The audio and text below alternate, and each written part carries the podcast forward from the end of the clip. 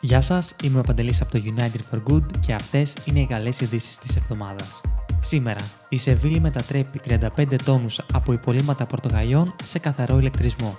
Σε φιλικές προς το περιβάλλον διαδρομές κατευθύνει τους οδηγούς στο Google Maps, ενώ ως πόλη φιλική προς το ποδήλατο διακρίθηκε το Ρέθυμνο.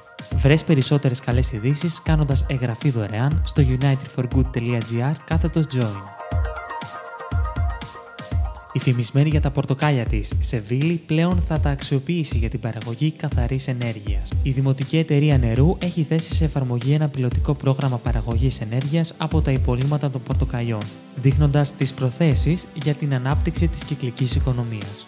Συνολικά πάνω από 35 τόνοι πορτοκαλιών έχουν αποχυμωθεί και οι φλούδες τους κομποστοποιούνται και χρησιμοποιούνται ως λίπασμα ενώ ο χυμός που έχει συλλεχθεί χρησιμοποιείται ως καύσιμο για τις εγκαταστάσεις καθαρισμού του νερού της πόλης.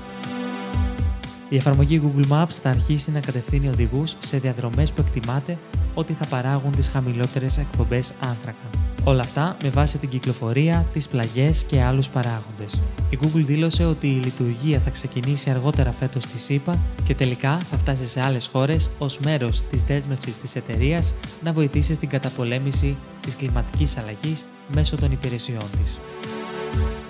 Ως πόλη φιλική προς το ποδήλατο πιστοποιήθηκε το Ρέθυμνο, η πόλη μπήκε στο νέο χάρτη ποδηλατικών διαδρομών της Ευρώπης, κάτι πολύ σημαντικό για το μέλλον του τοπικού τουρισμού. Το Ρέθυμνο, στο πλαίσιο προώθησης της αηφόρου ανάπτυξης και του εναλλακτικού τουρισμού, είναι πλέον μία από τις πόλεις που φέρουν το σήμα Bike Friendly.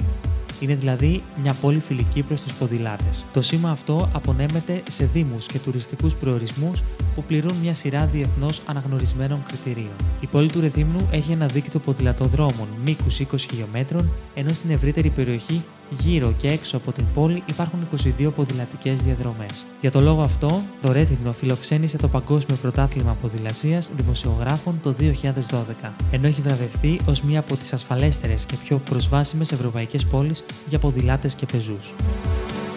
Αυτές ήταν οι καλές ειδήσεις του United for Good για αυτή την εβδομάδα. Βοήθησέ μας να δημιουργήσουμε τα δικά μας όμορφα νέα στηρίζοντας ένα από τα project μας. Ανακάλυψέ τα στο unitedforgood.gr. Τα λέμε την επόμενη εβδομάδα με περισσότερες καλές ειδήσεις.